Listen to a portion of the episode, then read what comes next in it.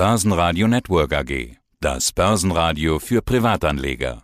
Der Wikifolio Channel. Handelsideen und Strategien von Wikifolio Tradern. Ja, hallo, ich bin Horst Alber. Mein Tradername heißt auch Alber. Ich bin 58 Jahre alt und beschäftige mich mit Börse schon seit über 30 Jahren. Ich bin also ein rein privater Anleger und bin jetzt nicht professionell unterwegs, sondern ich versuche einfach eine vernünftige Strategie für mich zu finden und würde mich halt freuen, wenn das noch mehr Leute interessieren würde oder die mal bei mir reingucken würden, was ich denn da so mache. Ja, und dein Wikifolio heißt ethisch-ökologischer Mix. Das sind Dinge, über die die Finanzbranche seit ein paar Jahren ganz intensiv diskutiert, zusammengefasst unter dem Kürzel ESG, also Environment, Social und Governance. Allerdings hast du das schon 2017 gestartet. Auch damals gab es das Thema schon klar, aber es war noch nicht so sehr in aller Munde, wie das vielleicht jetzt ist. Bist du also so eine Art Early Adopter oder wie kann man das sagen?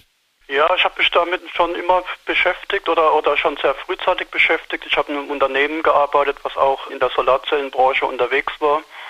Und das fand ich doch immer ganz spannend. Und diese ganze Klimafrage hat mich natürlich dann auch interessiert. Da war ich eigentlich schon, schon fast vor diesen Fridays for Future Bewegung war ich da eigentlich auch schon unterwegs gewesen. Und das hat mich immer interessiert, weil der Planet ist halt nur so groß, wie er ist. Und die Menschen werden immer mehr und die Umweltverschmutzung wird immer schlimmer. Und wenn man sich Dokumentationen anschaut, das fand ich doch schon immer sehr erschreckend. Und deshalb hat mich das interessiert. Und das wollte ich dann auch mit Börse in Verbindung bringen, weil mich das halt auch interessiert hat. Und deshalb wollte ich in Unternehmen auch investieren, die speziell im ökologischen und Umweltbereich unterwegs sind. Funktioniert ja auch ganz gut. Seit Ende 2017 hast du plus 80 Prozent damit erzielt, rund 20 Prozent im Jahr im Durchschnitt. Das ist schon mal ganz gut, aber in den letzten zwölf Monaten hast du 51 Prozent plus gemacht. Wie ging denn das? Ja, das war natürlich im Zuge dieses ganzen Börsenhypes. Also als die erste Panik mit Corona vorbei war, dann ging es ja überall hoch mit den Wasserstoffwerten, mit den Solarwerten. Und gerade der ganze Technikbereich, der ist explodiert an den Börsen. Also ich war ja dann auch unterwegs gewesen mit Wasserstoffwerten. Also ich hatte mal Nail im Depot gehabt. Black Power hatte ich sehr lange im Depot gehabt. Damit spiele ich jetzt immer noch etwas rum, aber ich halte die Aktie nicht mehr so lang. Meist sogar mittlerweile gar nicht mehr über Nacht weil mir das einfach mittlerweile zu heiß geworden ist. Die Aktien sind ja auch wieder sehr stark abgestürzt. Auch die Solarwerte sind wieder deutlich zurückgekommen.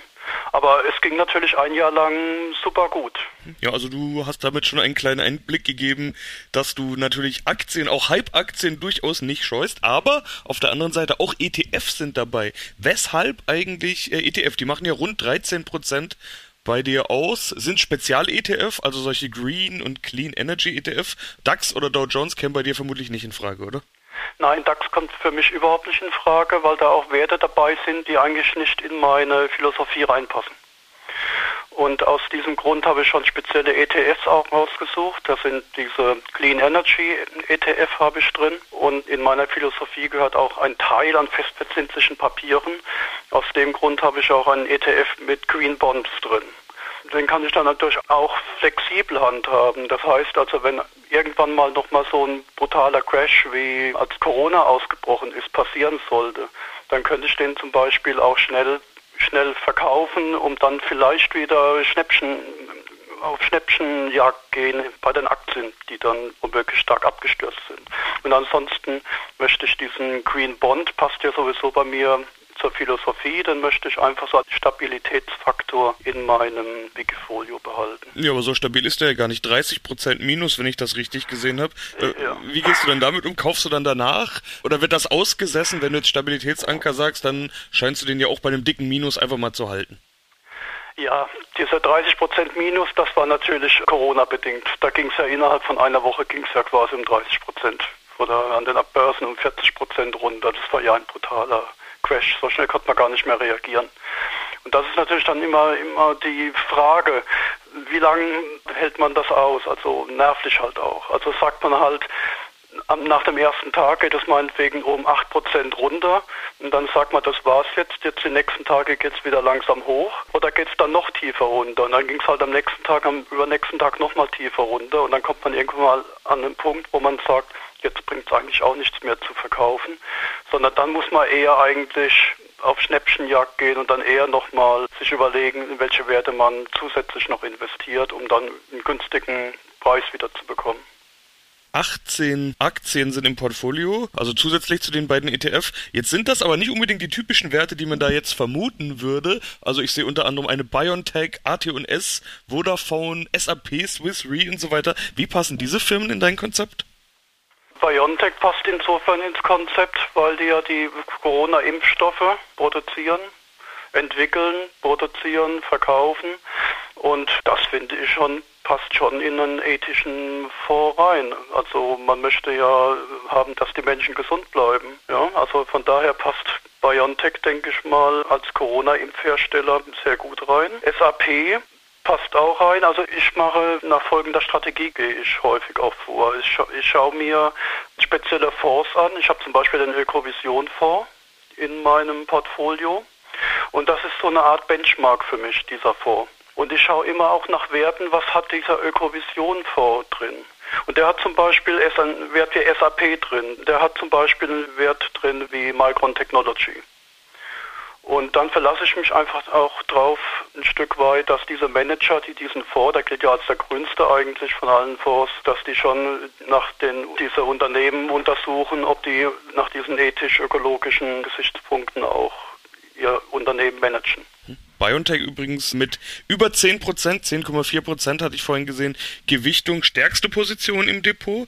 Das dürfte auch daher kommen, dass du die mit äh, plus 76% im Depot hast. Also die sind natürlich auch organisch in diese starke Position reingewachsen. Aber mit über 10% eben ein echtes Schwergewicht. Warum gewichtest du die so stark? Ist da irgendwann der Zeitpunkt gekommen, da mal Gewinne mitzunehmen? Oder sind die vielleicht auch eine Art Zugpferd für dich? Ja, ich habe ja Teilgewinne habe ich ja schon mitgenommen. Das habe ich auch vor, hin und wieder dann auch mal wieder zu machen, dass ich Teilgewinne mitnehme. Im Moment gewichte ich die sehr stark, weil die Zukunftsaussichten halte ich für BioNTech für sehr, sehr gut. Also das ist ja einer der Impfstoffe oder der Impfstoff, der eigentlich so das beste Renommee zurzeit hat, wo es am wenigsten Nebenwirkungen gibt und wo man eigentlich so gut wie gar keine schlechten Nachrichten mehr darüber liest.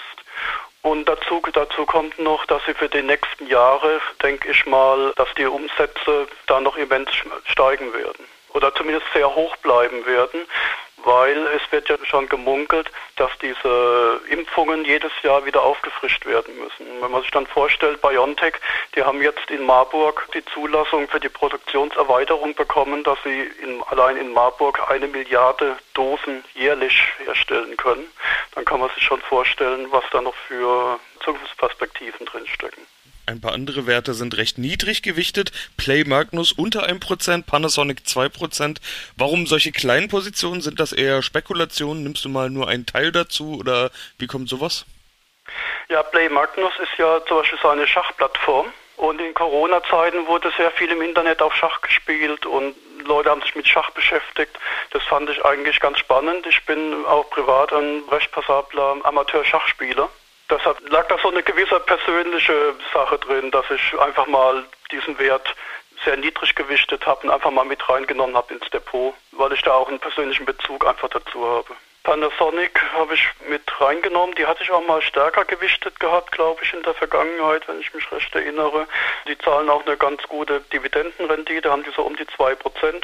Die habe ich einfach mal mitgenommen. Die sind auch in diese Autobatteriengeschäft mit Tesla sind die drin. Obwohl ich jetzt eigentlich vorhabe, diese äh, langsam Panasonic auch wieder abzustoßen. Das hat verschiedene Gründe. Und zwar, ich bin kein Fan von Elektrobatterien angetriebenen Autos. Das muss ich wirklich sagen, weil wenn man sich so Berichte anschaut, wie Lithium abgebaut wird, gerade in Südamerika, also Bolivien, Chile, Argentinien, das sind doch massive Eingriffe in die Umwelt. Es wird unglaublich viel Wasser gebraucht, um dieses Lithium gewinnen zu können und das zumeist in sehr trockenen Gebieten.